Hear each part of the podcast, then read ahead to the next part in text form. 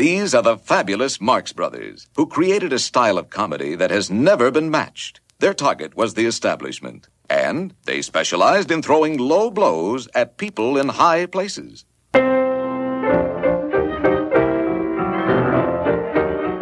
Hello, this is Matthew Coniam welcoming you to the Marx Brothers Council Podcast, episode 27. Imagine a Marx Brothers compilation best of highlights type film, somewhat in the manner of Harold Lloyd's World of Comedy or The Crazy World of Laurel and Hardy. Imagine further that the film should feature one sequence and one sequence only from each of the Marx's 13 feature films. Imagine then that you have been handed the task of deciding which bit of which film gets to go in. Jack Lemmon once sang, Imagine there's no heaven, it's easy if you try. But there's nothing remotely easy about the agony of selecting and rejecting that would ensue from this mission, should you choose to accept it. And this is the fiendish ordeal to which I've subjected myself and my cohorts for this edition of the podcast. Each of us has made our 13 picks, weeping into our handkerchiefs at the ones that got away, even as we settle happily on the ones that will have immortality bestowed upon them. None of us knows at this point which scenes the others have chosen, nor even what criteria has governed our respective selections. Have we made tactical choices, trying to make each clip complement the others to give flow and proportion to the whole, and to give a fair shake to the team's many gifts and styles? Or have we just gone for the yocks to produce a straightforward greatest hits collection that will leave potential audiences teary eyed and exhausted? That's what we're about to find out. We could have called the episode Monkey Best List, A Day at the Greatest, hmm. or even Go Best, hmm. but instead we've opted to call it a compilation, a sandwich, and you. So, Without further ado, it's time to find out who my co-hosts are going to be this time as I open the sealed envelopes with their names inside. This is very exciting. I'm now about to open envelope number one. And for those of you listening with your ears only, I'm using an antique Edwardian sterling silver papal knife with a polished tortoiseshell handle. And my first co host is a New Yorker who masterminded and starred in the groundbreaking revival of the Marx's Broadway hit I'll Say She Is and wrote about it in the book Gimme a Thrill.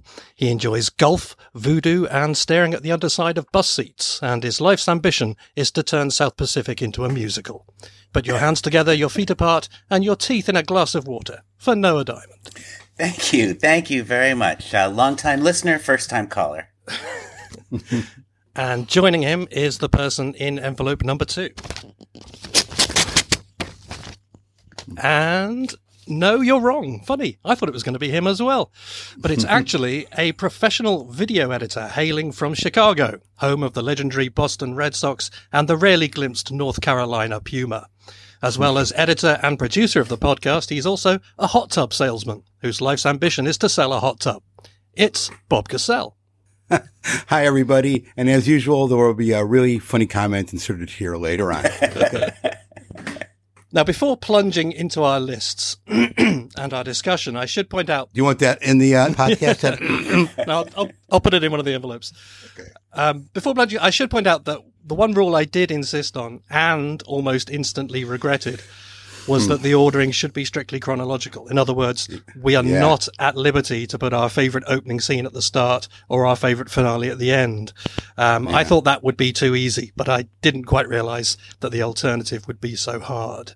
The issue, if I was a producer, if I was a producer, that would be a deal breaker for me. Yeah. I'll tell you. Yeah. You know? No, I, I understand.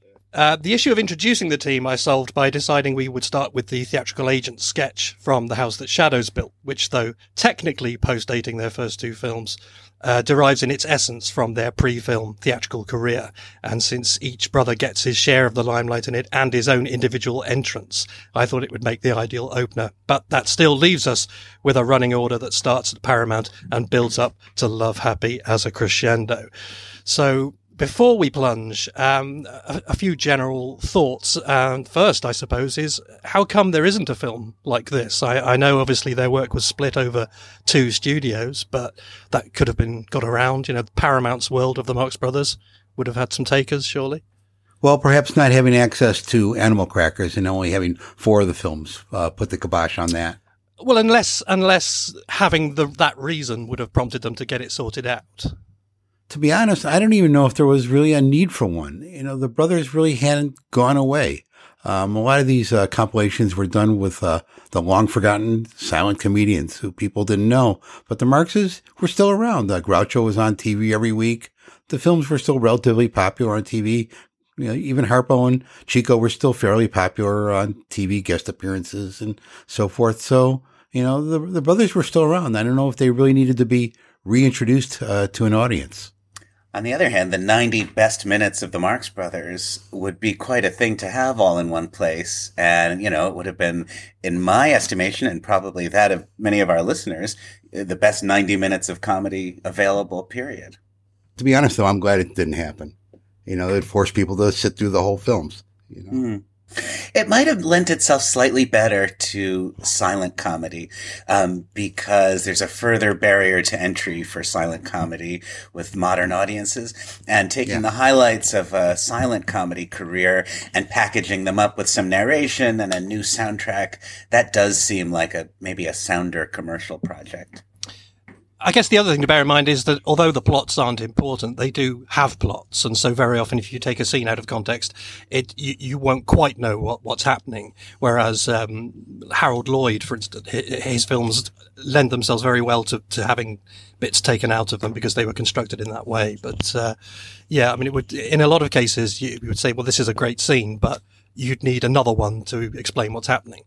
Perhaps the fact that uh, Universal was controlling the, the Paramount films had something to do with it. Maybe they didn't want to really deal with that whole promoting uh, another studio's work. That's a thought, yeah, because obviously they did the Abbott and Costello film in 1965, so uh, they were, you know, they were of that mindset. But yeah, maybe they thought it was just a, a free boost to, to the other team.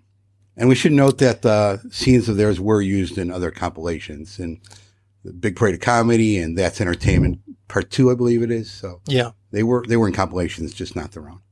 So, did you find this harder than you thought, or easier than you thought, or somewhere in between? For me, it depended on what standards I applied. Uh, you left us a pretty wide berth to to come up with our own criteria for making these choices, and I had to decide. All right, am I gonna? Is it gonna be, as you said in your intro, is it just gonna be the biggest laughs, the great favorite highlights? Am I going to attempt some um, continuity or variety? Uh, that was challenging. And I, you know, I think picking the my favorite scene in each film that's that's sort of a pleasure. Um, but making it a coherent whole, I sort of gave up on. Yeah, I approached it as if it was an entire film that I had to put together. You know, all the pieces had to fit, mm. and I wanted to show all the different uh, aspects of the Marxist humor. And I didn't want to have like three scenes in a row without Chico or back to back musical numbers. So that really affected my uh, my choices along the way. Yeah, that's that's kind of how I how I went at it. But the, uh, one problem I had is that I I didn't want to make sort of token choices.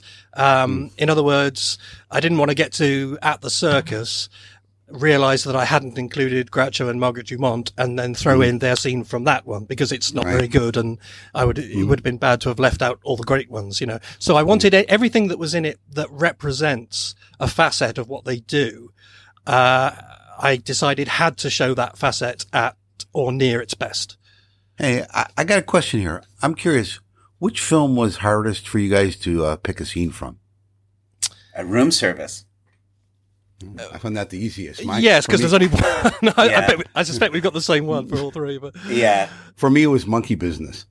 I'm giving, I'm tipping my hands here. I probably would have gone with the passport scene, but because the House of Shadows built echoes it so much, I didn't want to really go there. Mm-hmm. Oh yes. So I had to go somewhere else, and I'll I'll go into more detail about why that was harder for me later on. Yeah, I mean, I've, as it went along, I, I found all of them harder and harder because I was trying to accommodate what I'd already decided with the others. And some of them I did go back and change early ones, but I found Circus pretty hard and Go West, obviously.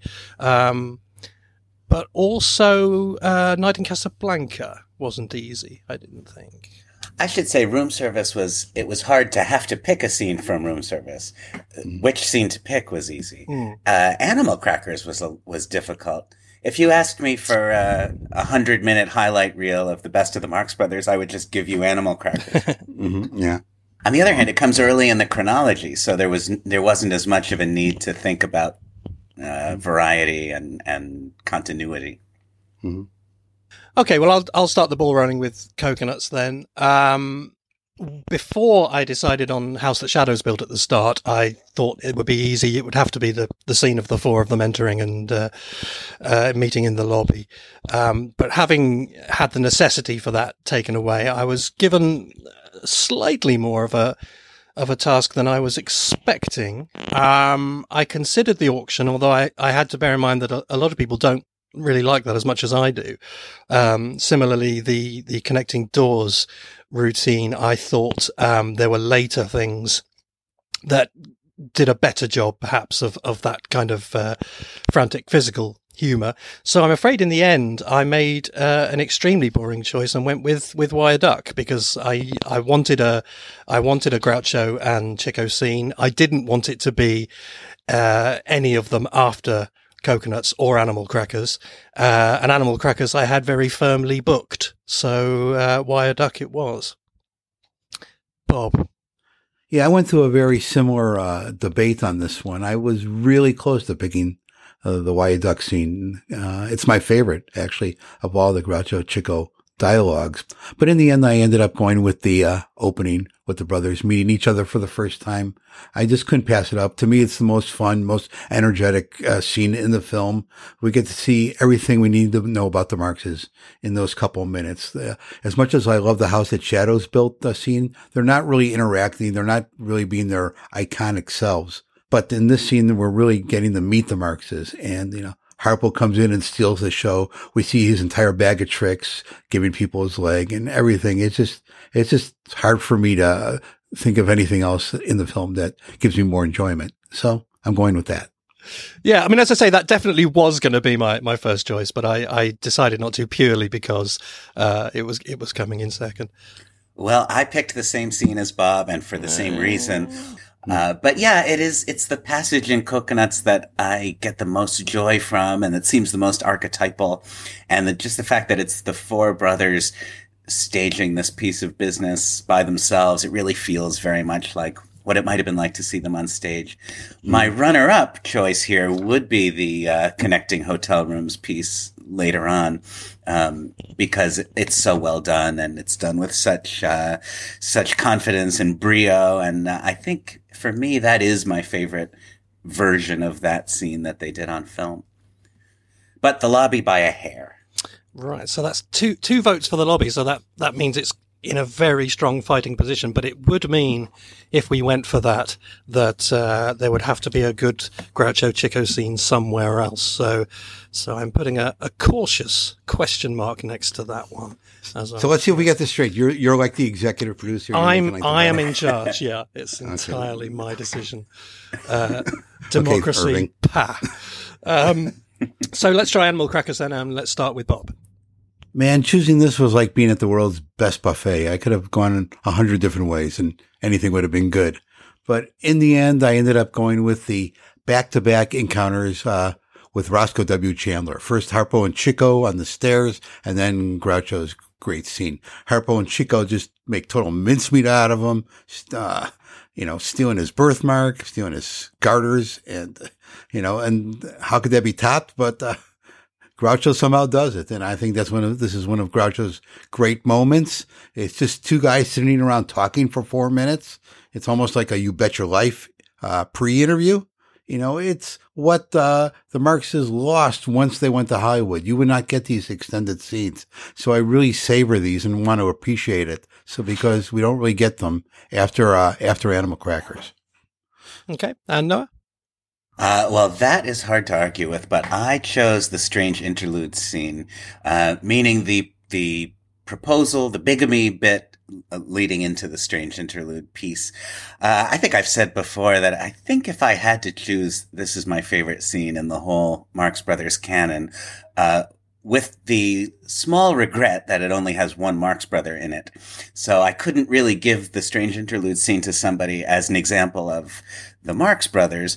But as an example of Groucho in this period, uh, I don't think it can be topped. And um, among its great pleasures is the fact that it has this obscure parody element to it, mm-hmm. um, and yet I don't think I know anybody who first saw this scene already knowing what Strange Interlude was. And it's obviously not a prerequisite for mm. enjoying it. And I just find Groucho transcendent and, and beautiful in this scene. Did anyone ever tell you you had uh, beautiful eyes? No. Well, you have. And so have you. He shot her a glance. Has a smile played around his lips. Yes, I don't think I've ever seen four more beautiful eyes in my life. Well, three anyway. Um, so that's my choice, and also it has the added advantage of being a very solid uh, Margaret Dumont scene, um, mm-hmm. the first part of it. So this is a better part of the canon than the canon in United. And never mind. I was going to make an at the circus joke. Never mind. I got you. okay. Forget it, forget it, forget it. You tried to make a joke there, but you didn't know it was loaded. and it's interesting what you were saying there about it being um, a scene with only one Marx brother in it, because I, I presume that, like me, that was something that you were particularly alert to, was that as we went along, uh, they should each get a fair crack. But one, one thing I was surprised at is that I was assuming going in that most of my my choices, if I didn't think about them, would would favour Groucho. Uh, but when I actually looked at the the first list I drew up, um, he was actually surprisingly underrepresented, and I and I actually had to go back in and and Groucho things up a bit um, which I certainly wasn't expecting. Um, but uh, Animal Crackers um, is one of the ones that I grouchoed up a bit. Um, I went for the, the, the soiree, the African lecture, um, and Chico's musical spot, and that's that was the main reason for it, is because it did kill two birds with one stone. There, it got a a, a, a fabulous Groucho monologue, one of his very best, I think, uh, plus some some Margaret Dumont, plus some some Harpo, and uh, mm. absolutely excellent uh, Chico at the piano. Yeah, that would have been my second choice. So we've got a we've got a, a three three way tie. Hey Matthew, I don't know what you were thinking when you came up with this idea, but if you expected us to be screaming at each other about these Paramount things, uh, well, wait and see. Wait and what see film what are you watching? that may happen yet, okay. um, but probably not for a while. okay, then moving on to monkey business, and we'll start with Noah this time.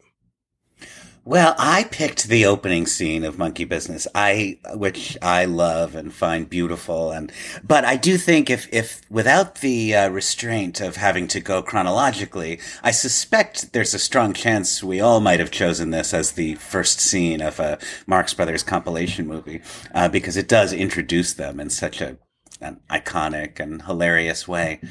Um, but even coming in the middle of this uh, this mix. Um, I still just love it. The, the, the brief scene with the captain and the first mate announcing that there are four stowaways and then that slow pan into the four barrels. Um, as uh, Adamson and others have pointed out, the actual jokes in this scene are not that strong. Um, it's not the best, most sparkling Marx Brothers dialogue we've ever heard, but the impact of them popping out of those barrels, specifically labored labeled kippered herring, which seems to me like a, a, a nice nod to their origins. Um, I love it. So that's my choice. You know, I'd so love to love that scene because it's so perfect and so iconic in the way it's set up, but the jokes are, it's just too corny for me. I, I can't take the, the, the vaudevilleness of it all. It's just, it just doesn't work for me. I just wanted the material to be better. Uh, no surprise that I went for the passports, but I, I went for the passports in part uh, for the same reason that Bob didn't, which is that we had already had a glimpse of them at the start. Um, I thought that actually would add to it that they would then do that again uh, later on in, in, the film, almost like a like a an intended running joke. Mm-hmm. Um, yeah, yeah, so, you're right. I think I would have put it in had the gag evolved a little bit, maybe with a different singer or some twist on it, but it was basically the same thing. So yeah, I, I passed. Yeah, I mean, obviously, I was very aware of, of that, but I, I, I, I would have. I would have definitely wanted that scene in otherwise, and I did. I did toss that around and decided in the end that it was uh, it was not a not a problem, and maybe even a, an asset in that it would get a laugh straight away just at hearing that song again. Other than that, um, I think it should go in for all the reasons that I've I've always hailed it as as one of, if not the favorite of all their routines for me, which is that uh, they each uh, are seen to best advantage. I think probably never better advantage as far as Zeppo is concerned. Um, but uh, there's there's also and obviously, obviously we'd go right from from um, Zeppo um, finding the passport right through to the to the uh, to the, the, the chaos with the in the passport line. Um, it's it's physical. It's also slightly musical. Um, and it's got a, it's got that lovely team spirit in it. And one of the things. I think that is, that is hardest to, uh, to preserve in a compilation like this is, mm. is, is that, that feeling of team spirit, which tends to come at, at ephemeral moments and at, at, transitions between scenes and things. But this is, this is a, a full scene, uh, mm. where they are a united front against the world. Bob. Yeah, I just want to backtrack for a minute and talk about the uh, House that Shadows built scene since we skipped over it a bit. Um, sure. Every time I see it, I am just so blown away by by how integrated Zeppo is into the team. There, he just really feels like he's one of the Marx brothers, and you know, it it's just a shame we never saw that that that integration at any other point uh, in their career. You know, it's so wonderful near the end when they're all riffing and he breaks out in the mammy. I mean, it, he's, he has a real persona and a real personality and is real cocky here. And I just wish we would have seen that, um, again sometime. Um, now as to my pick here for monkey business, this was the toughest one for me because as much as I love the film, there's so many great gags and moments and exchanges. To me, there aren't a really lot of great scenes from beginning to end. The laughs are in, you know, little fits, little bunches, but they're not great end to end scenes, uh, at least the, from my perspective. So what I've done here is I've actually just taken a chunk, um, on the deck, uh, when Groucho and Zeppo are encountering, uh, the Briggs arguing, you know, the, your turn, your turn, all that stuff. And then, uh, leading up to where Groucho, uh, pitches himself as the bodyguard to uh, Joe Helton. Now, there are two fellas trying to attack you, aren't there? And there are two fellas trying to defend you. Now, that's 50% waste. Now, why can't you be attacked by your own bodyguards? Your life will be saved, and that's uh, that's 100% waste. Now, what do you got? You still got me, and I'll attack you for nothing. Say, what are you getting at? I anticipated that question. How does an army travel? On its stomach. How do you travel? On a ship. Of course, you're saving your stomach. Now, that same common sense... I don't say... think you realize... Oh, I realize it's a penny here and a penny there, but look at me. I've worked myself up from nothing to a state of extreme poverty. Now, what do you say? I'll tell you what I say. I say... All right, then it's all settled. I'm to be your new bodyguard. In case I'm going to attack you, I'll have to be there to defend you, too. Now, let me know when you want to be attacked, and I'll be there 10 minutes later to defend you. And in the middle, we get a nice uh, bit of Harpo chasing a couple of women around the deck. So that's my choice. A nice chunk of monkey business. And it's interesting as well, isn't it? I think a lot of people might have said, uh, well, it's somewhere around in this film, we're going to have to have a, a, a, a, classic moment of, of just Harpo doing what Harpo does, and they would leap to the Punch and Judy scene. But I think mm. we're quite unusual in that, that uh, if I remember rightly, uh, we're all not particularly uh, in love with that scene. Yeah, that's actually a good example of what I was talking about before. There, there are a lot of good laughs in the scene, but I wouldn't call it a great scene from beginning to end. Yeah, it's uh, it has some very funny things in it, and Harpo's performance is as wonderful as always. But overall, as a scene, its impact is sort of I find it a little loud and grating, and um, the unexplained aspects of it interfere more than they sometimes do. Um, questioning like, where's the puppeteer? Where's the other puppeteer? You know, and um, all those things. Yeah, they seem to get in the way for me in that scene in a way that they often don't. You know, my original choice for this and what I almost went with was the uh, Too Many Snoops scene. That's a scene. But, you know, I have a sort of the same yeah. issue with this that I do with the uh, uh, Tootsie Frootsie ice cream scene, and that it's really great the first time you see it uh, to watch it unfold. But I'm not sure it really holds up to repeated viewings. Mm-hmm. And I guess that shouldn't really matter in a compilation like this, which is basically going towards the novice fan. But I don't know. Maybe the scene has lost a bit of its luster for me. I, I enjoy it, but I, I can't really uh, uh, sell it as a classic.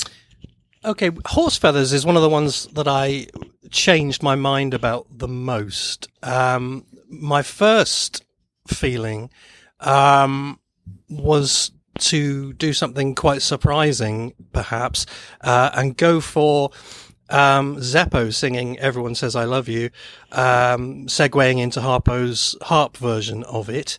Um, I decided originally to do that because obviously at some point I wanted a Harpo moment on the harp, and also I thought this was going to be kind of the make or break chance to. Uh, to get some Zeppo in. But then with the shadows built and with the um, passports, I thought actually, you know, Zeppo's probably getting uh, a fairer shot in this compilation than he than he does in any single Marx Brothers movie. So I Yeah. I relieved myself of the of the need to uh, to to look out for him to to give him some some some extra help. Um, and then um, it was around about this point when I was I'd done a couple more I realised that in actual fact there was far less Groucho than I than I would have realised, would have thought, and, and certainly would have wanted. Um, and I wanted a Groucho song. I knew that much, and I didn't really want um, Lydia, and I knew I I wouldn't get very far pitching uh, "Sing While You Sell." And um, "Hello, I Must Be Going." had gone. Animal Crackers had gone. So I went for um, the opening scene with um, whatever it is. I'm against it.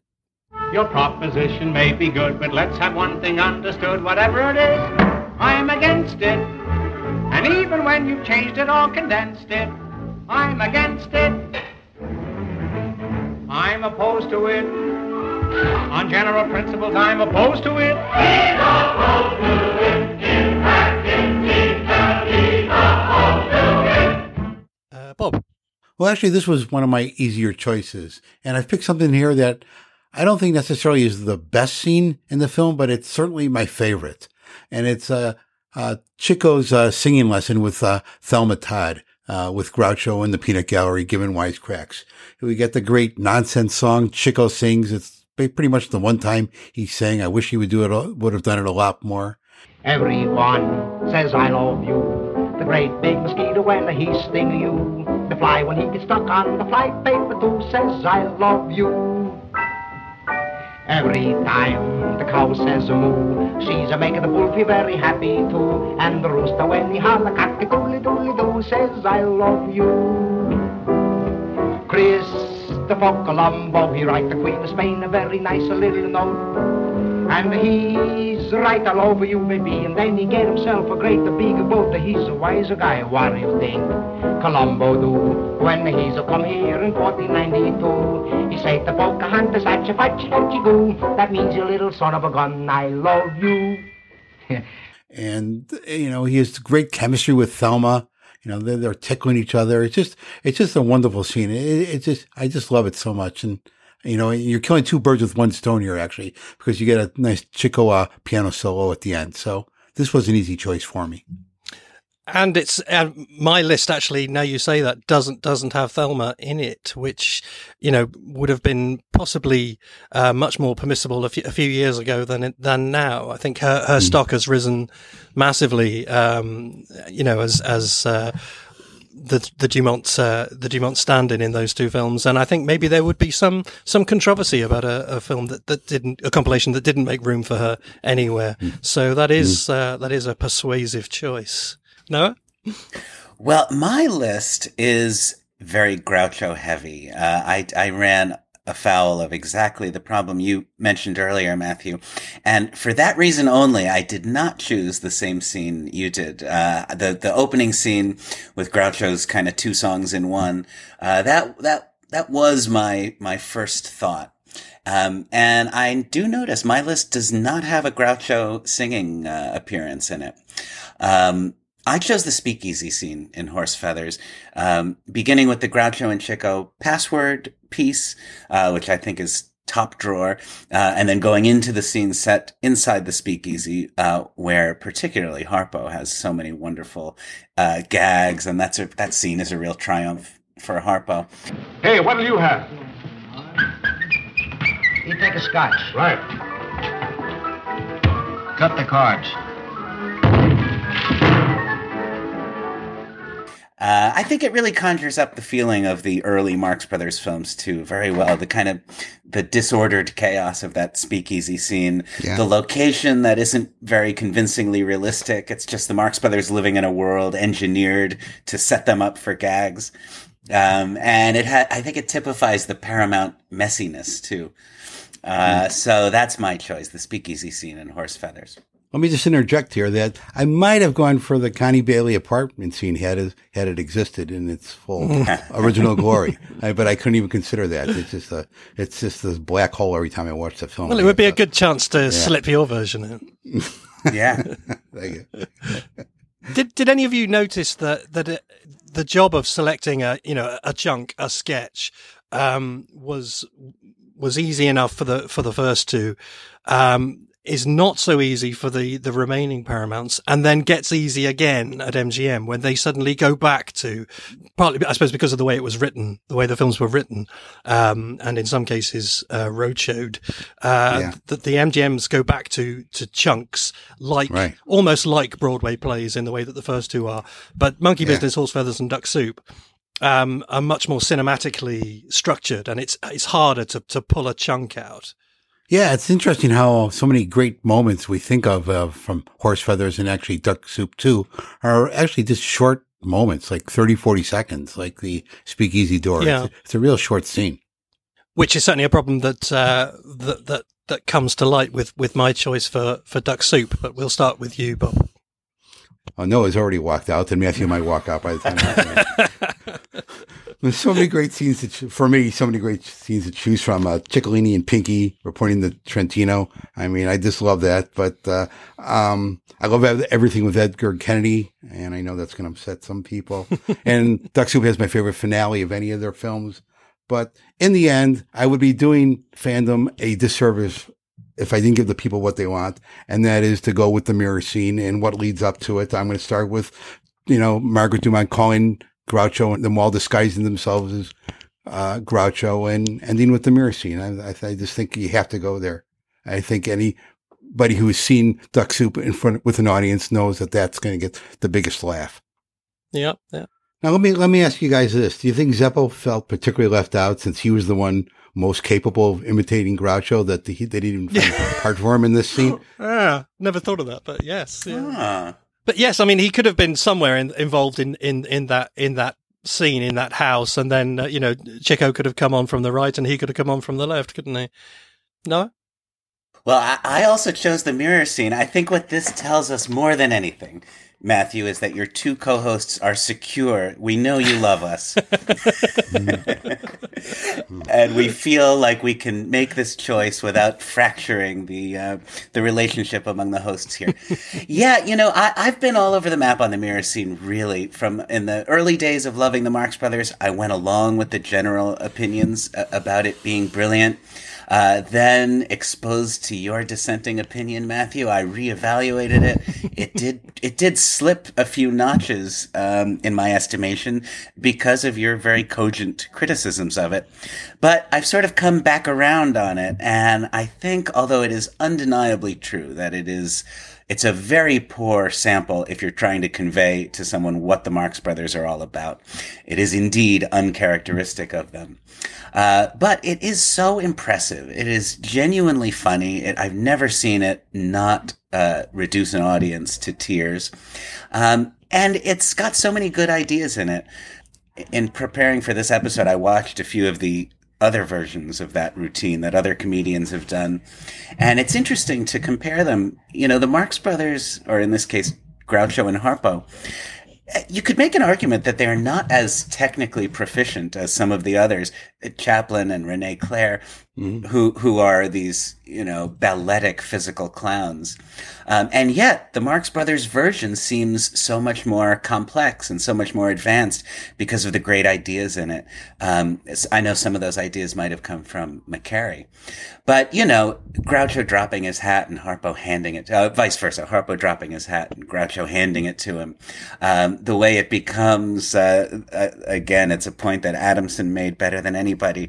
That by the end of that scene, the trick has become what could Harpo possibly do that would not make Groucho think he was his mirror image? Yeah. Um, did you mean Rene Clair there or Max Linder? Oh, yeah, absolutely right. Max Linder. Yeah, well, this this one ended up being my most sort of uncomfortably uh, tactical obligation choice. Um, my originally, I just went for my favorite, which was um, bi- uh, well, it was a choice between between Groucho and Zeppo and uh, Take Up the Tax, or um, uh, Chico and Harpo and Trentino, and I went for for Trentino because it was longer and because there were more there were more good jokes in it. Um, but actually, when I when I looked at the finished list, there was a lot of there was a lot of Harpo and Chico about more than I was expecting, not as much Groucho. So I changed my mind on that, and then for a long time. Um, you're going to have to sit down and strap yourself in here. But I also uh, had the mirror down as as my choice. Um, basically for for the, for the reasons that you've just given. One that it's that everybody loves it. It's a certain crowd pleaser, uh, you know, and far be it from me to uh, to rain on anyone's uh, enjoyment by by grumbling in the corner. Um, about Really far be it. well, slightly far be it.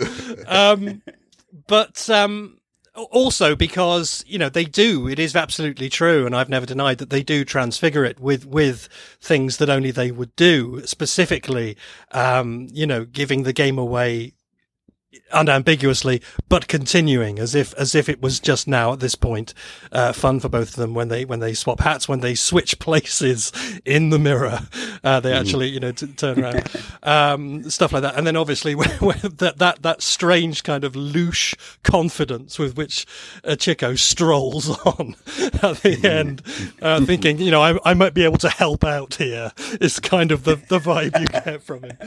Um, so so I was I was happy to uh, to to to swallow my pride and go with that. And then I just realised that apart from um, a little bit in Animal Crackers, I I hadn't got any good Groucho and Dumont.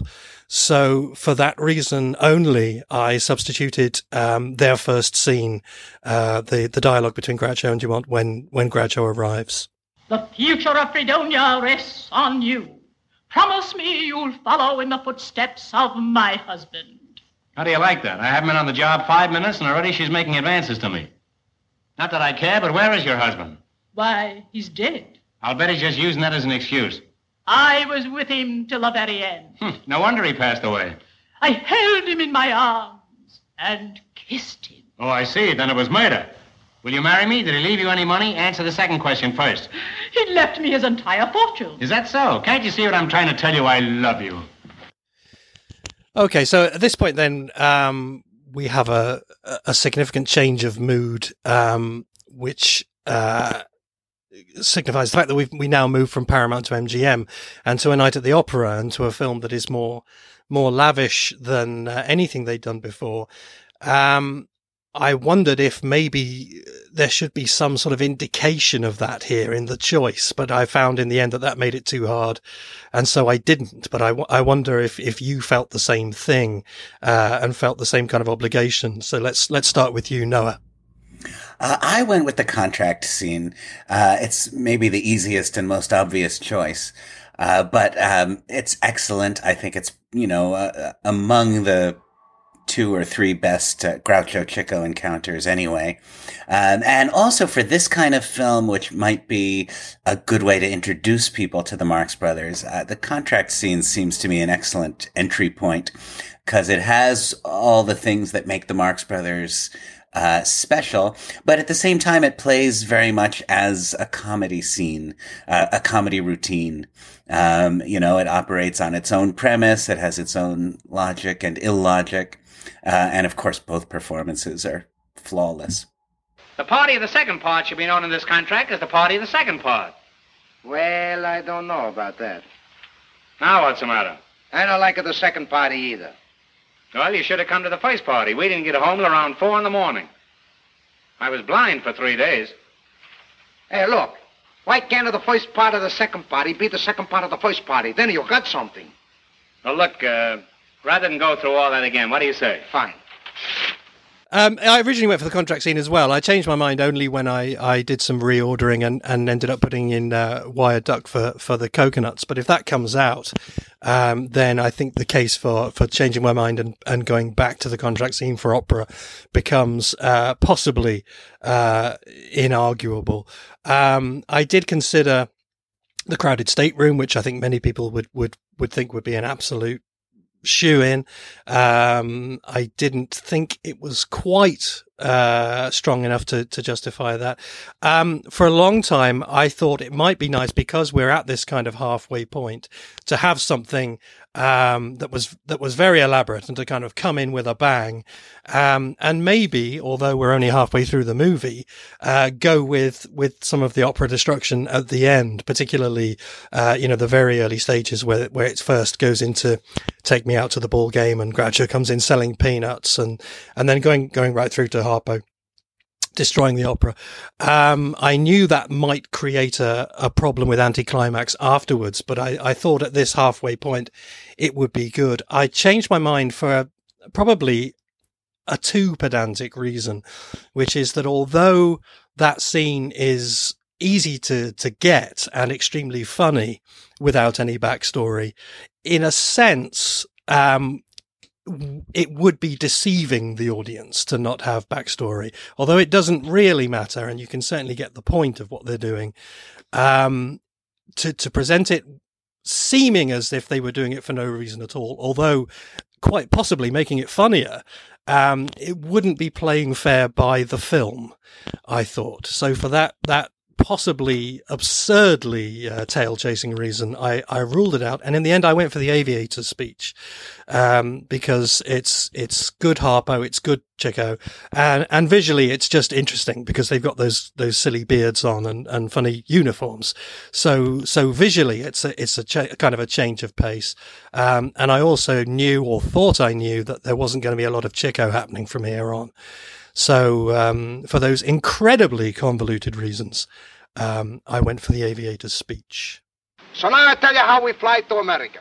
The first time we started, we get a halfway across when we run out of gasoline, and we gotta go back. Then I take a twice as much gasoline. This time we were just about to land, maybe three feet. Well, what do you think? We run out of gasoline again.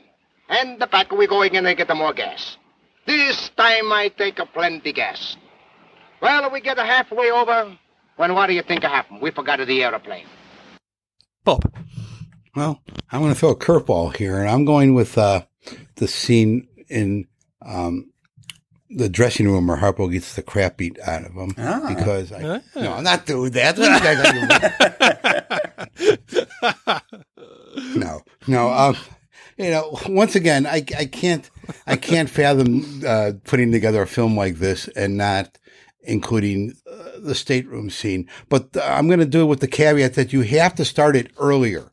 You can't just start, do it when uh, people start piling in. You have to start. I, am starting it when Groucho comes to the cabin and opens up the uh, his trunk and sees Harpo sleeping in there, and the mm-hmm. guys are in there, and you know, and then leading to the uh, ordering of the food because all that momentum is leading to what makes the stateroom scene so great when everybody starts crowding in somebody has it in the book. Was it you, Matthew, or Adamson, or somebody does? The people are already laughing when that stateroom scene is beginning, when people are starting to crowd in there. So you can't just start it there. You have to lead into it. And I, yeah. I'm not doing this. I'm not doing this film without putting the manicurist in there. if you guys know anything about me, okay? Jesus. You can you can okay? you can have the mirror or the stateroom. You're not having both. Yeah, yeah. and I'm even and I'm even insulted that you guys uh, even asked me what scene I put in. Okay. or, or, or that we believed you when you said yeah. you were going to give Harpo having the crap beaten out of him.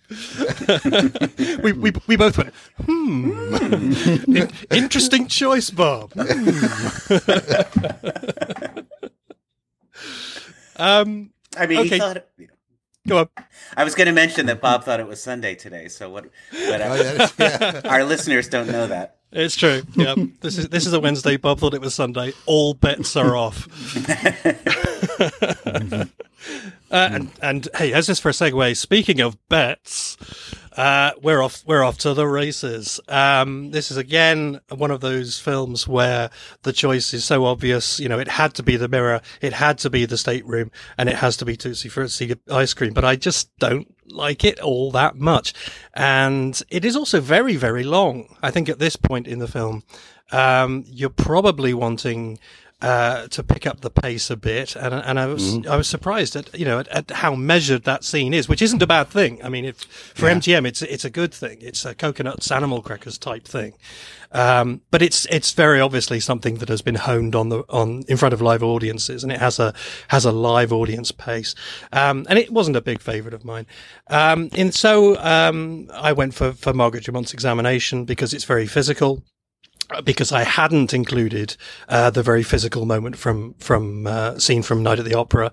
I went for a, a wordy one there, so I thought, okay, let's let's have a bit of knockabout.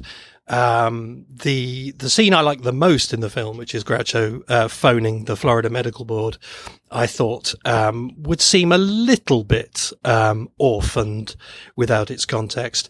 Um, but the examination, although we don't know the context, um, I think comes across much much easier.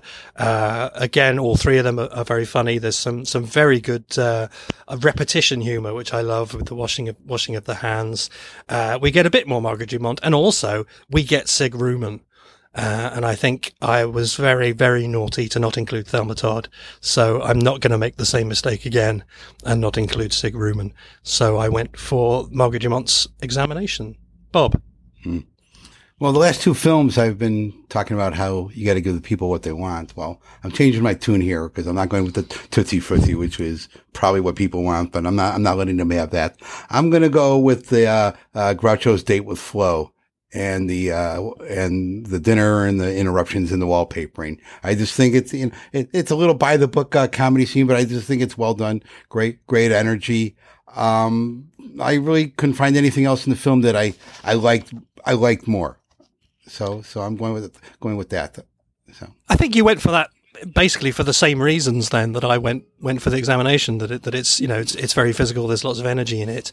Um, just gi- given the choice I think there's more there's more kind of inventiveness in the examination. I'm not I I do like the other scene. I don't have a problem with it but I just think you know there are other people who can throw wallpaper paste about and we don't really need to see that. I mean uh, yeah admittedly Harpo's bucket is on his head like a hat. That, that's that's good. Don't get me wrong, um, but but all the same, you know. yeah, but that's just the, you know that's just the end of the scene. It's not a big part of it. Sure, it goes on sure, quite yeah. a while. There's a lot of you know there's a lot of good stuff. Yeah, when they there. when they come in like detectives, and you know Yeah. Harpo's got the deerstalker on and that. Yeah, no, that's that's a fair point. And Groucho's thank yous. Yeah, yeah, and the tin of soup and all that. Yeah. Actually, I think this full scene is a little underappreciated. Uh, perhaps because it comes so late in a pretty long film, and you know people are still waking up after the water carnival scene, so maybe it doesn't get the full attention it deserves. yep. Uh, I found A Day at the Races one of the harder movies to pick a scene from, which is uh, surprising, or was surprising to me anyhow. Uh, partly because you know I I consider it, and I think most consider it a fairly middling Marx Brothers movie, or at least not so crammed with comic gold that it should be uh, the most difficult choice on this list.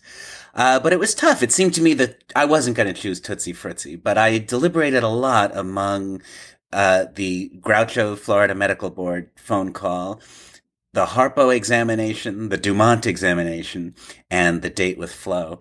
Um, and at various times, I had all of those on my list. I wound up landing on the Groucho switchboard scene.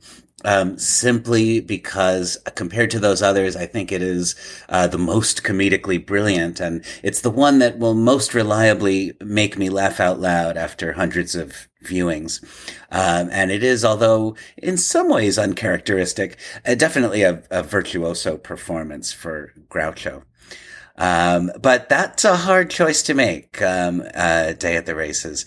I, I did think that the, um, the date with Flo, although in some ways it is the Day at the Races version of the running in and out of rooms, uh, scene that pops up in so many of their films, measured against the other versions of that scene, it it loses something. It doesn't really have any kind of uh, structure or momentum uh, pulling you through the scene, the, the way the dogs pull Harpo through the scene.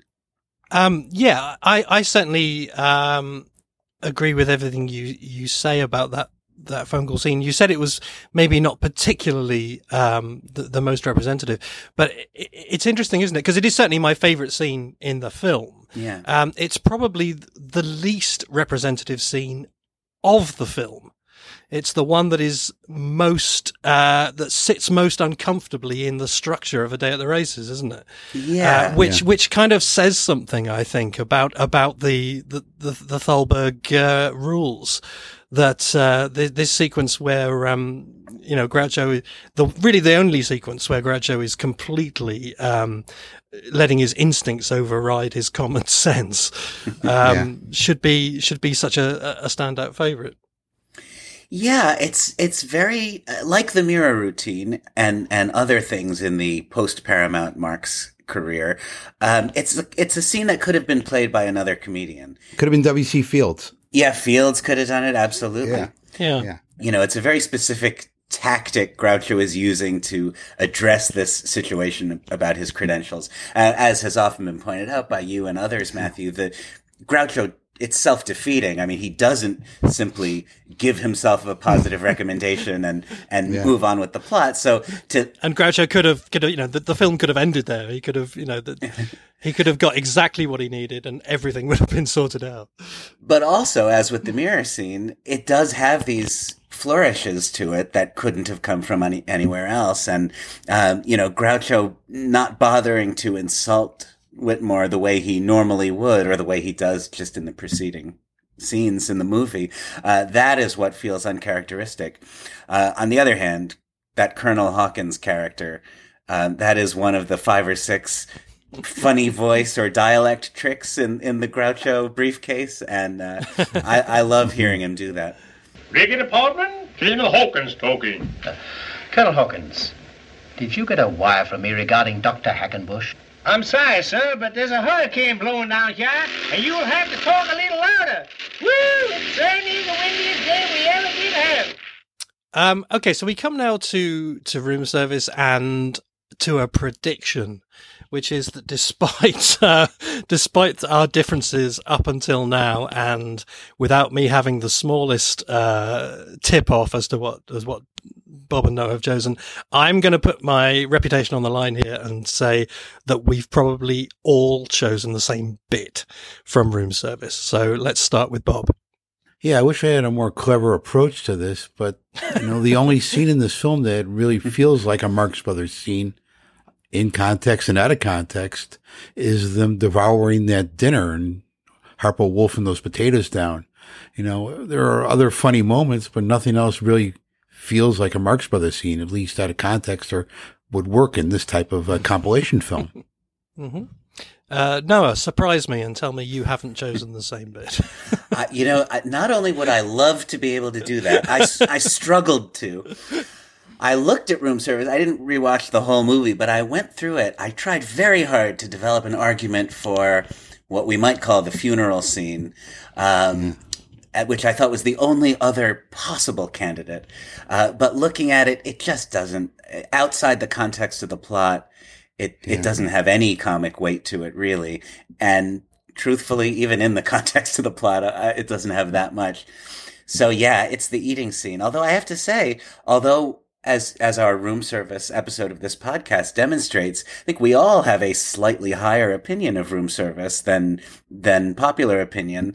Um, it is almost impossible to take anything out of it and hold it up as an example of the Marx Brothers work, as we discovered when we did our Groucho Chico episode and found there wasn't even like a two minute section of room mm. service with them talking to each other that we could nominally include. So I don't even think the eating scene is a hilarious, perfect Marx Brothers gold out of context, but it's the only possible choice. Well, there is there is one other possible choice, but I'm I'm I'm glad that neither of you went for it, which is the, oh, the, the turkey. turkey. Yeah, yeah, that that is at least a possible choice. But no, I I would you believe it? I didn't go for the turkey. Um, I'm I, I I like room service a lot more than than most people do, and there are lots and lots of parts of it that I enjoy a lot. Um, but but context is everything and, and it is impossible to convey, I think, uh, you know, the, the uh, scene or the you know the, the, the funeral at the end, particularly the, the, the bit at the end where Harpo's corpse comes on in the middle of the play. I think that's a lovely, rousing ending. Um, but but you know, there's there's there's just no way in an extract to uh, to get that across. So yep, I'm afraid I also went for for the eating scene. What I hoped. Um, and this is the, the, sort of thing I think that, that Bob probably thinks about more than the rest of us per se.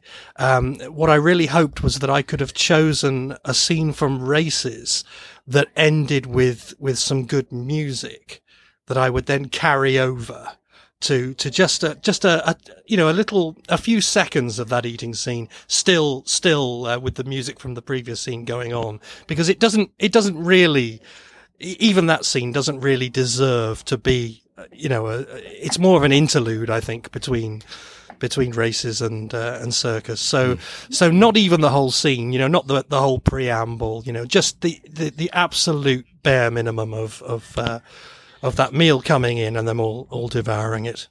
Yeah. Well, you bring up a good question here about the transitions between these scenes.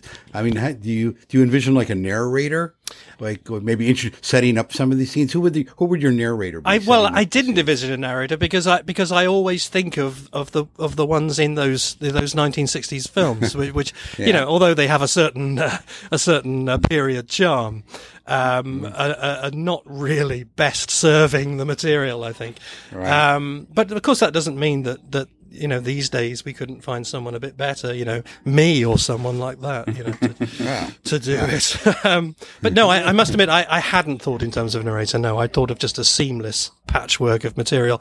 Did, what, did you have any thoughts on that now? I didn't. Um, I, it actually hadn't even occurred to me when I was making my list uh, of the idea of imposing uh, narration or or uh, continuity. I just thought that some of them might need like a little setup, like you know, here Chico and Harpo want to break up this date with Flo. You know, setting up why what, what's going mm. on. Yeah, I mean, that would throw open a lot of the things I rejected, uh, you know, would, would again become candidates for inclusion if we had that license. I was very much working without it. Um, hmm. Okay, so off to the circus and Noah. Mm. Well, I found myself cheating a little bit at the toward the end of my list, where the films start to get much less funny and it's much harder to extract a scene and hail it as worthy of inclusion. I, I heavily favored the musical performances, uh, which after all, especially the instrumentals from Harpo and Chico, there mostly isn't a drop off in quality um, with the later films. So you're going to hear a lot of this from me uh, for the rest of this list. Yeah. Uh, my choice for At the Circus is Chico's piano solo. Um, it's not his greatest solo as a standalone piece, but it's a perfectly charming demonstration of his abilities at the keyboard. And I didn't want to sacrifice any comedy scenes to a, to a piano solo in any of the earlier films. Uh, although I did come close to choosing the Animal Crackers uh, salon scene as you did, Matthew. So, so that's my, that's my choice. But in some ways, my choice here was not to make a choice. It, it is sort of noticeable, isn't it, that in in the first ones we're kind of worrying about what we can bear to leave out, and now we're we're kind of worrying about what we can bear to leave in. Mm. Um, but that would be the kind of tactical choice I would be thinking about roundabout now. Um, if it wasn't for the fact that I that I'd managed to to sneak Chico in in, in Animal Crackers, um, I considered the Groucho and Margaret Dumont scene before the circus begins. Uh, another cup of coffee and where she gets licked by the giraffe and so on. Um, but in the end, I thought, A, the, the, the strongman's cabin scene really is good. And I, have said so many times that you could sneak it into a compilation of Paramount material and get away with it in a way that you probably couldn't with any other MGM scene. You could, you could literally just deceive people into thinking it was a Paramount scene. So A, there was, there was that. Um, and B, um, it, it just seemed like a waste to to get to at the circus and leave out the you know the one scene that that that really stood out as as wildly different. So I th- at that point I went back and took out things like the Trentino consultation from Duck Soup and so on because I I'd envisaged um, not much Chico Harpo fun to come, uh, and I and I surrendered to the inevitable, and I went for Chico and Harpo searching the strongman's cabin because it's wonderful. Yes, that's exactly how I approached it. I mean, I went to this film pretty early on and said, I have to use this scene here. That means I, I am not going to use the Trentino with Chicolini and Pinky scene. I'm not going to use the, the bridge scene from Animal Crackers, which I was tempted to use. You know, this was going to be the one Chico Harpo scene. And, you know, I, it was just really a no brainer for me. Although I was, I was a little, at one point I was a little tempted. Maybe I should, people are going to be shocked here. People, maybe I should use Lydia here. You know, if if I, if I'm going to put uh, musical performances by the other brothers, I got to have a Groucho Mm. vocal. I'm thinking maybe, you know, even though I'm not a big fan of it, I I was thinking maybe I should do it, but then I sobered up and left it as with my original choice. I toyed with it too. Did you consider Lydia, Matthew? I, I did, yeah, but I, but I, that was when I hit on, you know, th- that decision that I, I wasn't going to include something for the sake of it unless it was a, you know, a really good example. How about this? We'll use Lydia over the closing credits of the film. okay. Okay. yeah, that's fine. so uh, yeah, it was at, it was at that point that I thought, right, I really do need to go back and see if I can get a good Groucho song in, and if I couldn't, uh, then yes, I would have I would have bitten the bullet and gone gone for Lydia. But because I managed to fit um, whatever it is I'm against it in, I was relieved to to not have to put it in. Uh, not that I have anything strongly against it. It's you know it's a very funny, well written song. You know we've been over this territory a lot, um, but I just wouldn't want that to represent Groucho singing because it isn't. You know it, it is significantly unlike the other Groucho songs. It's just, it's just a cute, funny song. And all of his other songs really, or certainly prior to this, um, have some kind of, um, bite to them that that one doesn't. So, uh, so I, you know, I was, I was glad to find room for whatever it is I'm against it. Um, Go West. Ah. Now, Yeah. this is a film that is so crowded with gems that it's very, very difficult to know which you can possibly bear to leave out. Um, I, I- if we're going by the kind of give the people what they want, then I guess the first scene is the obvious choice. And I suspect I'm being very pedantic for not choosing it. I mean, it is, it is a well written, well performed comedy scene. It gets all three brothers on the screen. Um, you know, you're, you're almost tempted to say what's not to like. And my answer to that question is the scene. Um, I, I, I just don't. I just don't dig it. Um, it probably should be there. That probably should be the choice. If either of you have chosen that, I will certainly give way. But I didn't in the end. I considered riding the range for a while. I thought we hadn't had a song for for a bit, and it's quite sweet. Um, but there are so many great songs that I hadn't included. Um, I considered the cigar scene, uh, which I know is a is a very controversial one. Um, in the end, I surprised myself, partly because I wanted to get Go West sort of out of the way fairly quickly, and I didn't want to to have it represented by a you know a, a really big moment. Um, so I went for the the short section that probably makes me smile the most. Um, and I will have my membership of the Marx Brothers Appreciation Society cancelled for this, but it's, it's where we girls was born and, uh, Louisiana. A toast to where we girls was born, South Carolina. South Carolina. Mississippi. Mississippi. Louisiana. Louisiana. Hey, I thought these girls were sisters. They are, but their mother lived in a trailer. Bob. Hi. Okay. I got to pick something here. You know, a lot of people like the finale, but I've never liked that. E- even as a kid, I just didn't get it. yeah, I didn't even consider that. The silent comedians did that stuff so much better. I I don't understand why anybody likes that. Um, there are a few things I like in the film. I like Chico and Groucho getting drunk, but I guess I'm going to go with the opening. Uh, it's a, it's a nice traditional comedy scene. Uh, the casual fan seems to like it, and you know it's well done. So why not? Uh, I mean, unless you're going to let me go with the Copacabana Go West number, maybe I can fool people into thinking it's from this film. Well, you, you theoretically could, but I don't really like that much either, to be honest. I, I'm not sure it's all that great, really. I think we're, we're really just so grateful for it in that film. Yeah. no. Uh, I seriously considered riding the range uh, for Yeah. the reasons that you cite, Matthew. Um, I, I do enjoy that number, and I, I guess I probably enjoy it more than any other, you know, extended kind of minutes long piece of Go West. Um, it's it has really almost nothing to do with the Marx Brothers, and it doesn't even try to be funny. Uh, but it's pleasant and charming and unusual, and it has uh, all three Marx Brothers in it performing a song uh, together, and that's nice.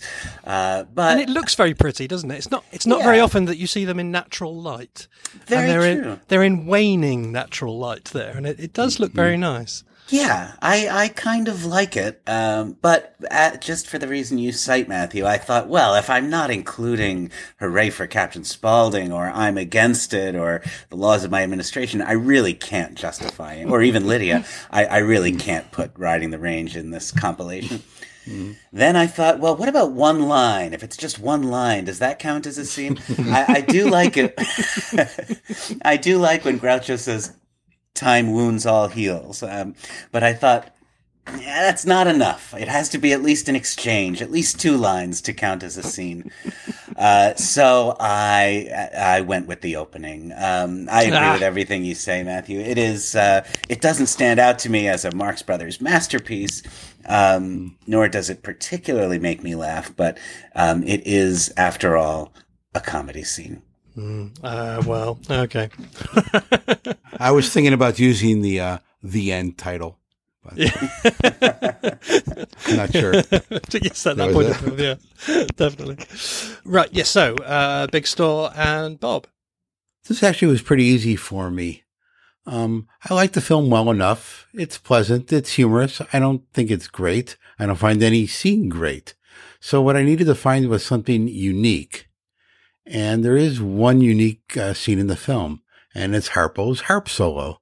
And I needed a harp solo. So that was my choice, and that's all I have to say about it.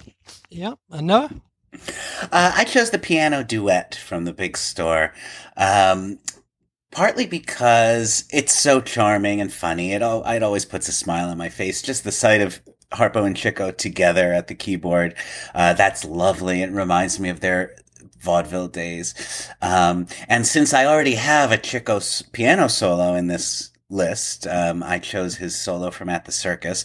So it's not a problem that Harpo is kind of impinging on Chico's uh, specialty here. Well, now you've made me feel like a moron for saying there was only one unique scene in the film. I probably should have chosen that one, but uh, I guess I needed a harp solo anyhow. So This is the one that I felt the most guilty about because this is the one where I most went against my rule of of not including something because it should be there for the sake of it when there are much better examples of it elsewhere. Um, before I had modified um, horse feathers and gone with whatever it is I'm against it. I did have Sing While You Sell down as my first choice. I knew that uh, people would never stand for it, that there would be mass walkouts in the cinema at that point. Um, Yeah. That the all all the preview cards would, would come back saying, you know, what, what Sing While You Sell? Are you people insane? This film deserves to to die.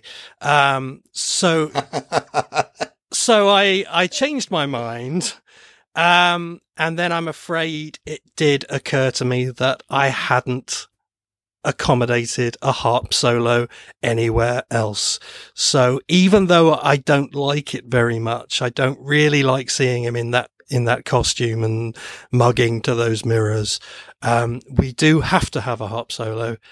There won't be any more coming up. I haven't allowed for one before, so I'm afraid I did also go for Harpo's harp solo there. And again, at least visually, it does break the film up a bit. It's something a bit different, but we would have to cut before uh, the end when he discovers it's a dream. what? What? What? or a nightmare. it's not a deal breaker. well, I like it too, but I, it's not like I stayed awake through the whole thing.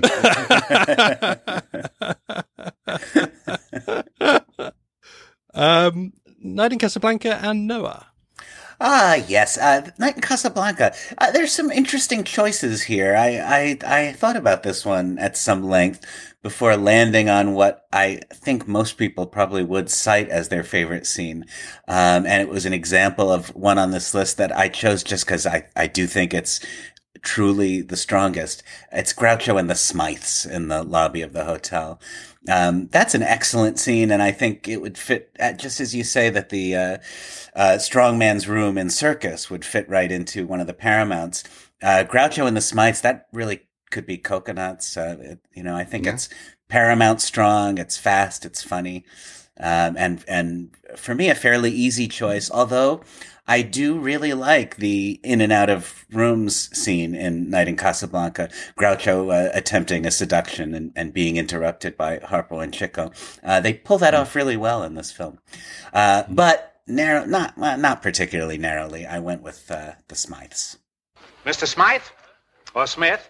This is a family hotel, and I suggest you take your business elsewhere. Sir, this lady is my wife. You should be ashamed. If this lady is your wife, you should be ashamed.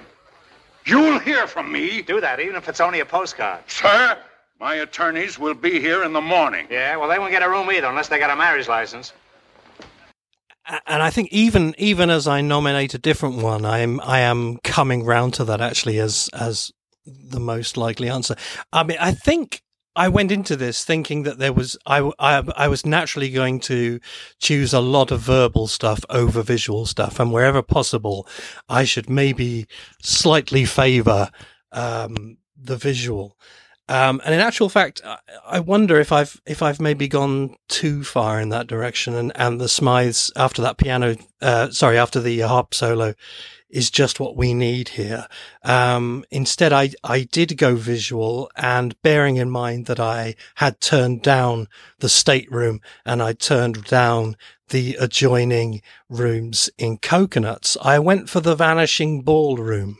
Um, Groucho trying to dance on a on a ballroom that is rapidly being eaten up by tables, with with Chico and Harpo, which is I think is is probably their last really funny, um, uh, you know, visual uh, visual comic idea. Uh, and a scene that I always enjoy very much, but not a scene that that that tends to come to mind much. Um, it's not it's not an an enshrined classic, uh, but it's one that I that I find people always uh, are slightly surprised by and enjoy. So I went with the Vanishing Ballroom, but I'm thinking about those Smythes now. Bob, I ran into the, sort of the same situation here that I did in Monkey Business, and that I like bits and pieces more than I do entire scenes here. Um, at one point, I was thinking of using the uh, the taste tester scene in Groucho's office with the with Yeah. the food. That sort of seemed like a nice self-contained scene. But in the end, I felt bad. I think no, my my my favorite thing is the with the Smythes in the lobby, and actually starting it a hair earlier when they the scene starts with Groucho at the front desk and. Uh, he has a nice, he has a little exchange with somebody on the phone. So, you know, it's, it's short, it's sweet, but there's no need to not include something because it's not long enough. As my wife always says. Uh, right. So, so I'm, I'm, I'm thinking, yeah, I'm, I'm actually going to, in fact, I'm going to, I'm going to do something I've not done until now. I'm going to officially change my vote. So that's, that's three for the Smythes. Three votes for the Smythes. Uh, and now on to, to Love Happy and, and what a profusion of riches. Um, it's, it's the last film. So, I mean, the finale is the only thing really. I mean, if I didn't already have a harp solo, I might be very, very guiltily thinking, well, maybe go for the harp solo, but, but then who the hell wants to end a film on a harp solo? Even Go West doesn't quite end on the harp solo. it's, uh, it's way too late, but it doesn't quite do that. Um, so I, I think, I think we are limited really to, to the finale. Um, I'd be interested to, to hear any, any kind of dissent from that. Um, it needs a lot of editing. Uh, it needs to be cut right down. Um, a lot of it is boring. Chico's not in it much. And Groucho is making a bit of an ass of himself getting into that funnel and vibrating and so on, isn't he? Um, so, so I think we need to absolutely chop it down to the, to the, the bare minimum best stuff of Harpo going up and down on the horse and, uh, and blowing out smoke and so on. Um, it's still it, it, feels outrageous to me to have turned down the finale of Night at the Opera, to have turned down the finale of Duck Soup uh, in exchange for this. But but uh, I'm afraid this really was the point when I when I thought, what else is there? So uh, a heavily edited version of the roof chase. All right, no.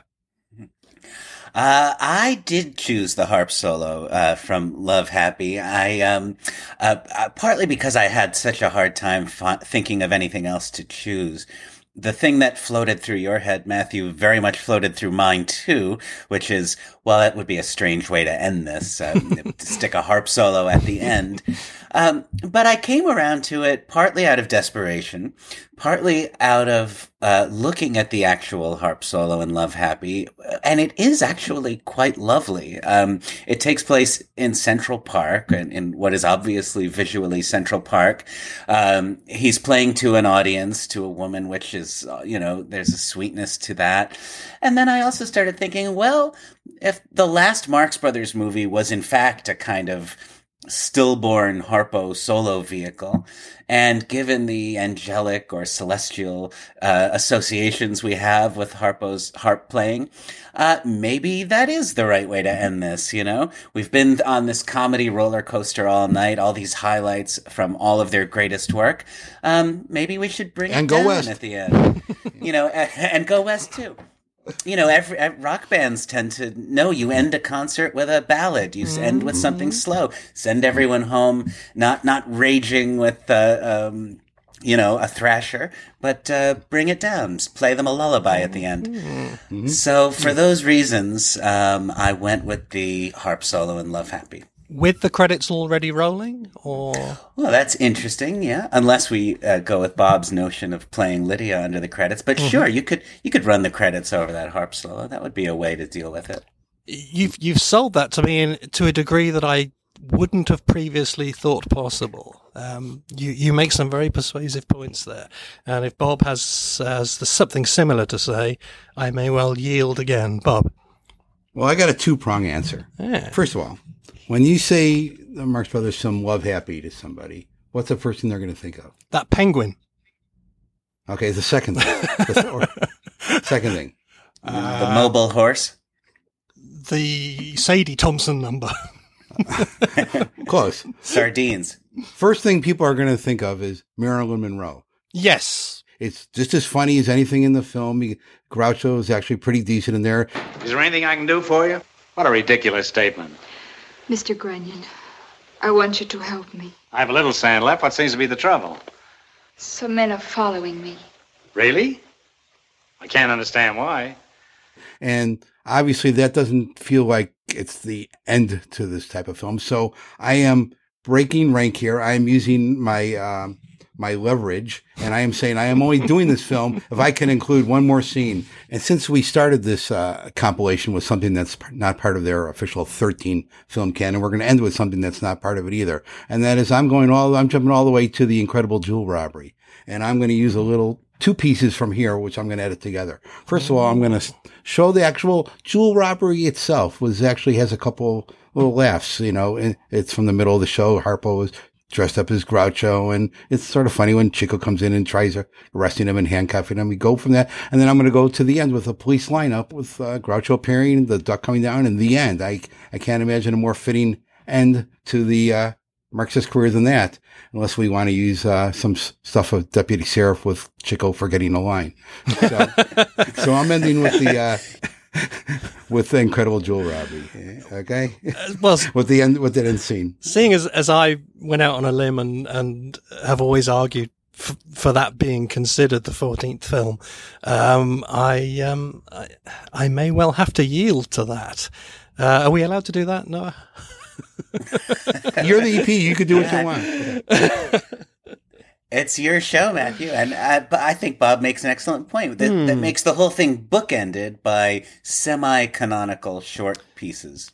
and I think there is certainly something to be said for. I, I, mean, and if the if the the very very end of Love Happy had been what it should have been, which is the, the three brothers on the roof leaving together, um, mm. then then I, I would have been content with that. But mm. because it isn't, um, I think it, it, it would be nice to to have them all together for that for that payoff, wouldn't it? And there aren't any other options.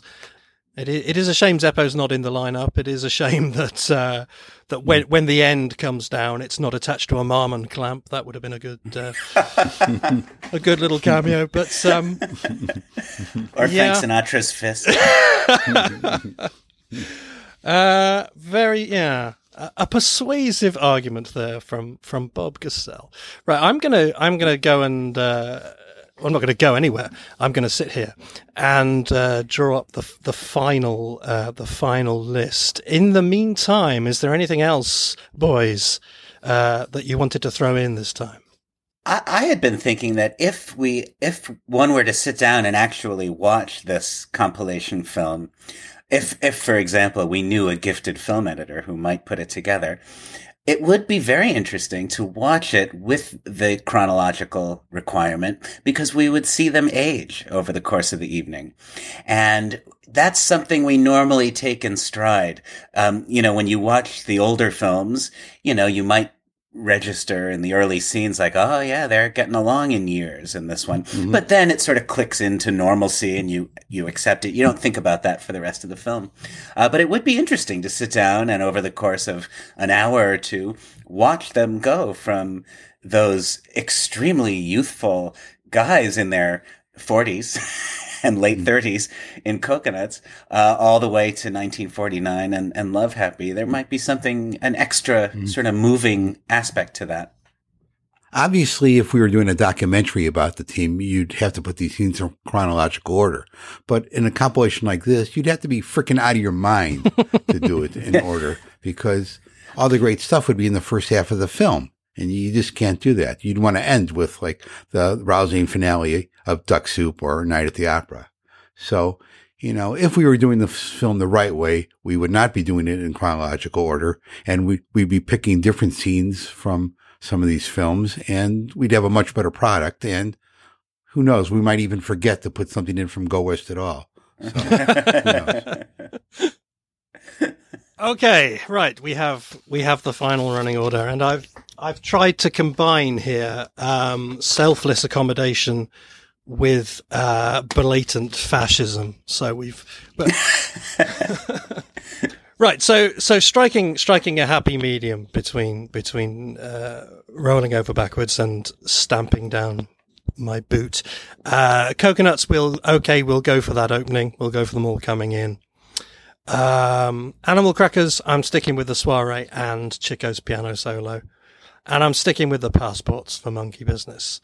Um, and I'm sticking with whatever it is I'm against it for Horse Feathers.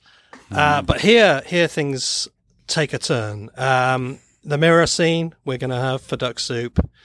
Uh, the contract scene we're going to have for Night of the Opera because I no longer have Why a Duck at the at the start, and we need we need some Groucho and Chico, so we're going to go for the the contract scene. Uh, my most conciliatory gesture, as far as races is concerned, is it's a three way tie. I, I really don't mind. It can be either um, the Dumont examination or the phone call or flow. Um, I, I'm happy. I'm happy for any of those. Um, let's go for, for eating, for room service.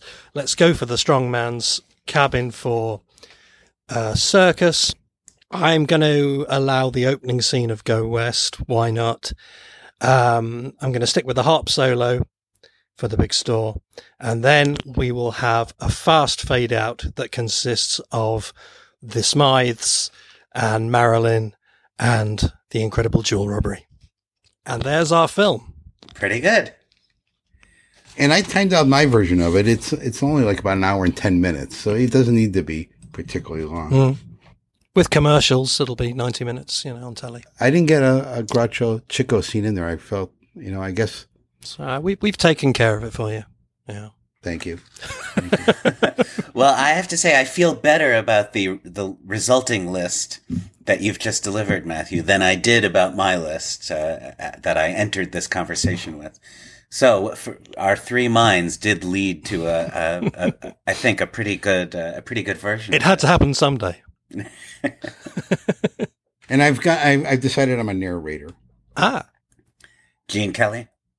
Matthew will not know. No, I might surprise you.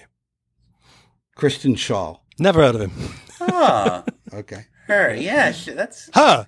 Never heard of her. Yes. She's a, a very funny comedian, but why? Why Kristen Schaal, Bob? I just find her eminently likable. I do too. And her her her voice makes you want to pay attention. Yeah. It has to be an attractive voice. I mean, if, if we're actually going to take this idea seriously, um, you you have to you have to imagine it being uh, being watched by somebody who doesn't know the person. So any association yeah. you have with them, visually or in terms of what they normally do, you have to take away and just listen to that voice. So uh, if she's right. if she's got a good voice, then uh, I'll, I'll, consider her. Tell her to send in a resume. And the only other one I considered was uh, Bill Hader. Who, Never heard of him. Obviously, okay. I thought an interesting choice might be John Turturro. He has this slight connection because of Brain Donors. Uh, you know, he he played the Groucho-like role in Brain Donors, um, though not in a Groucho voice. Uh, but he has a very good voice. He would make an excellent narrator, and he's a slightly offbeat sound. Um, you know, it's not a traditional uh, Gary Owens kind of narrator voice my choice. I don't know if we'd get him, but is is Jay Hopkins available? Oh, of course. Never heard of him. well, that was that was almost fun. Uh, before before we wrap up, are there is any other business? Yeah, I got a couple of things. Uh, first of all, uh, last month before we did our show, Bob Weide told me that sales of his DVD would not be affected by yes. the podcast. that he's tried promoting it before, but nothing has worked.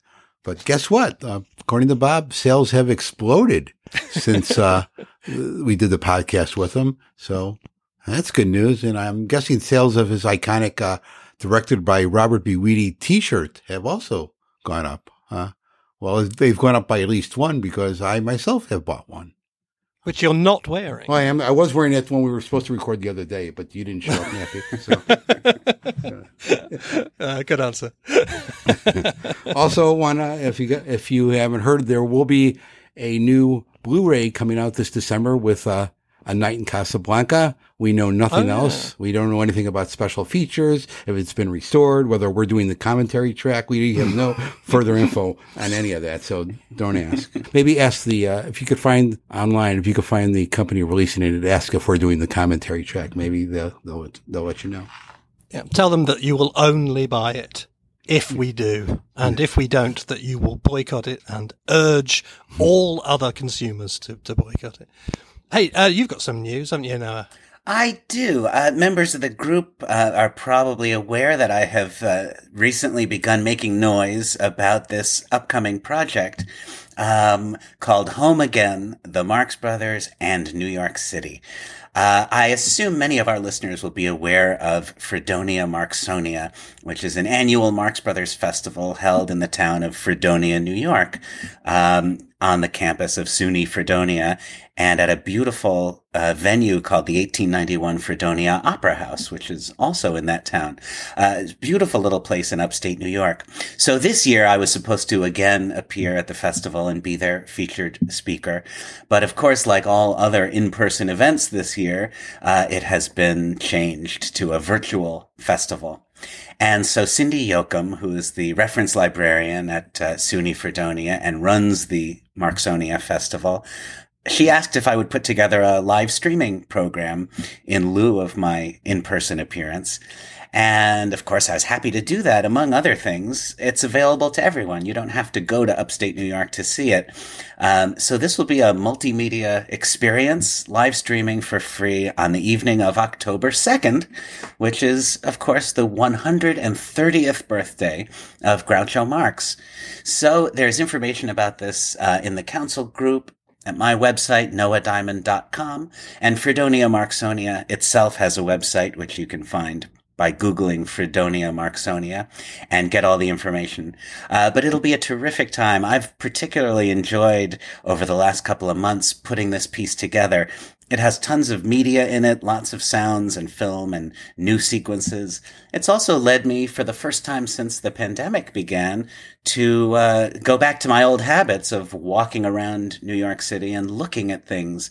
And I've been filming and photographing some Marx related locations around the city so that I'll be able to give you a kind of virtual tour. And it's included a couple of Marx Brothers landmarks that, believe it or not, I had never gotten around to visiting.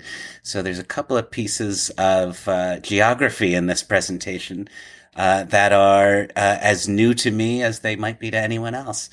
Um, anyway, you can count on me to continue making noise about this between now and the first week in October. Uh, but I think it'll really be a good time. And if you care about the Marx Brothers, I encourage you to tune in the evening of October 2nd, evening meaning New York time, 7 p.m. Eastern time. Uh, so please join us for that. And please, uh, until then, tolerate my endless plugging of Home Again, the Marx Brothers, and New York City. And I dare say we'll put some relevant links on the uh, on the Yeah. page itself. Sounds good. Oh, I should also mention there are contributions from members of the council. There are uh, some visual as well as audio elements in it that uh, that have been uh, extracted from uh, some members of our group and members of the larger Marx Brothers community. So it is also a collaborative project in some ways, and uh, there's some nice surprises in that department too. Yes. I got one last piece of news here. Um, you know, last month we did that very well received podcast about the making of the Marx Brothers in a Nutshell documentary. And we thought it would be only fair to give equal time to the other well-known Marx Brothers documentary, The Unknown Marx Brothers. So we have contacted uh, one of the producers, John Scheinfeld, and he has expressed interest in joining us in an upcoming episode. So look forward to that. And you might want to pick up that documentary as well. And you know what? The, those, both those documentaries work well together. They're not competition. They're not covering the same ground. So we'll get them both. And, uh, that's about it. And anyone else out there who might be thinking about making a Marx Brothers documentary, keep this in mind. You Well, will- the guy who should be making one might be joining us next month, but we might be going out on a limb here, uh, promoting it because we have no idea whether he will be able to get online. But Mr. John Tefteller has committed to joining ah. us and he Hey. has, he has told us, he has told us his son will get him online, but we'll, we'll believe that when it happens. So while you might want to pencil John Tefteller in for our next podcast, do not use a pen. he will be coming by the, the miracle of wax cylinder. uh, right, so that's uh, I think that's as far as we can go. Thank you very much for listening. If you enjoyed it, you know what to do. If you didn't enjoy it, you know what not to do. And we'll be back again very soon with uh, with more of the same. Time for the final song, and uh, I've decided it should be this. Mr. Grover, you are just a quack to me. Though I may insult you, don't talk back to me. We should have more harmony where discord now prevails. Luckily, I'm in command. Just watch me boost our sales. Bring on the girls. Strike up the band. Flywheel in command. Mr. Flywheel, you say you're the man who will improve things. Won't you tell us, Mr. Wolfjay, how then can we move flywheel. Tell us now, tell us how, tell us now. You gotta sing while you sell. Sing while you sell. Da, da, da. Get that money in the till. Give the customers a thrill. There's a way if you've the will to sing while you sell. They'll buy no pan without Chopin. Sell this weenie with Rossini. And this Verdi goes with Verdi. Yes, you'll make a lot of friends uh, if you sing a sweet cadenza. Sing while you sell. Da, da, da, da, da, da, da, sing while you sell.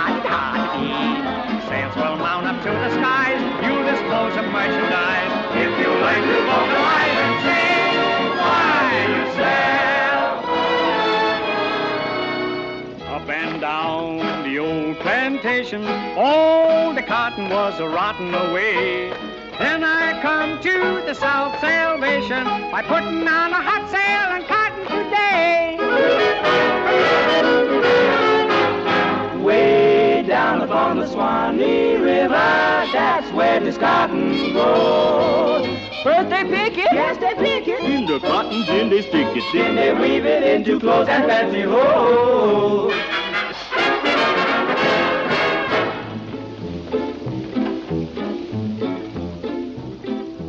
This jacket svelte is made of felt, but it feels more like a mat. If the felt should itch, you could make a switch and wear it for a hat. This is an American Navy girl. Every night, two sailors wait to convoy her home. This steppin' gay is recherché and fits both slim and stout. To smart affairs, my lady wears the step in to step out. This is known as a California dress. On a clear night, you can see Catalina. This daring gown has stormed the town. Its lame will not crack. As a special offer, Phelps will proffer a free belt in the back. This is a bright red dress, but Technicolor is so expensive. This Eton coat right off the boat, of quality unbeaten, is the only cloth the cultured moth has never, ever eaten.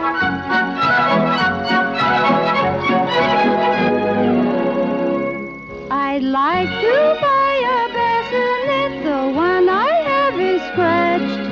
You love our special bassinet with a lullaby attached. Rock Rockabye, baby, on the treetop. When the wind blows, the cradle will rock, rock, it, baby. Rockabye, baby, on the treetop. When the wind blows, woo, your little cradle will rock, roll, rock it. When the bow breaks, the cradle will fall. Down, no come my baby, my baby, my little baby. Down, no come my baby, baby in the cradle and oh, go to sleep, go to sleep, go to sleep. Close your eyes and go to sleep while Mammy tries to sing a lullaby. Lullaby.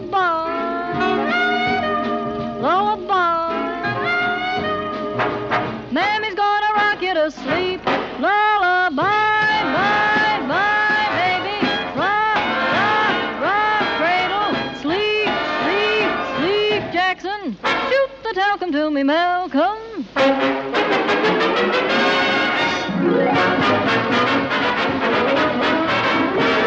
We've cut the price of rugs in half. We've cut our rugs today. There's a rug sale on in a rug salon where we're cutting rugs in a solid way.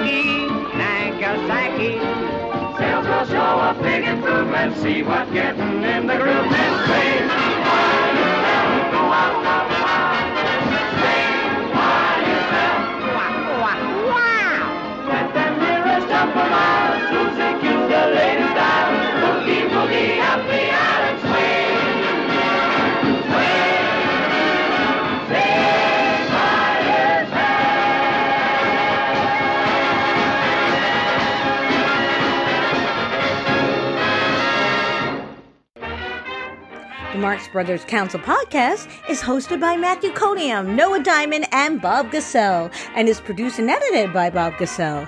If you enjoyed the show, please show your support by leaving us a positive review on Apple Podcasts or your favorite podcast provider.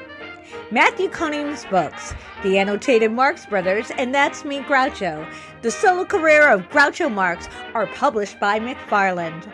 Noah Diamond's book, Give Me a Thrill, The Story of I'll Say She Is, The Lost Marx Brothers Musical, is published by Bear Manor Media.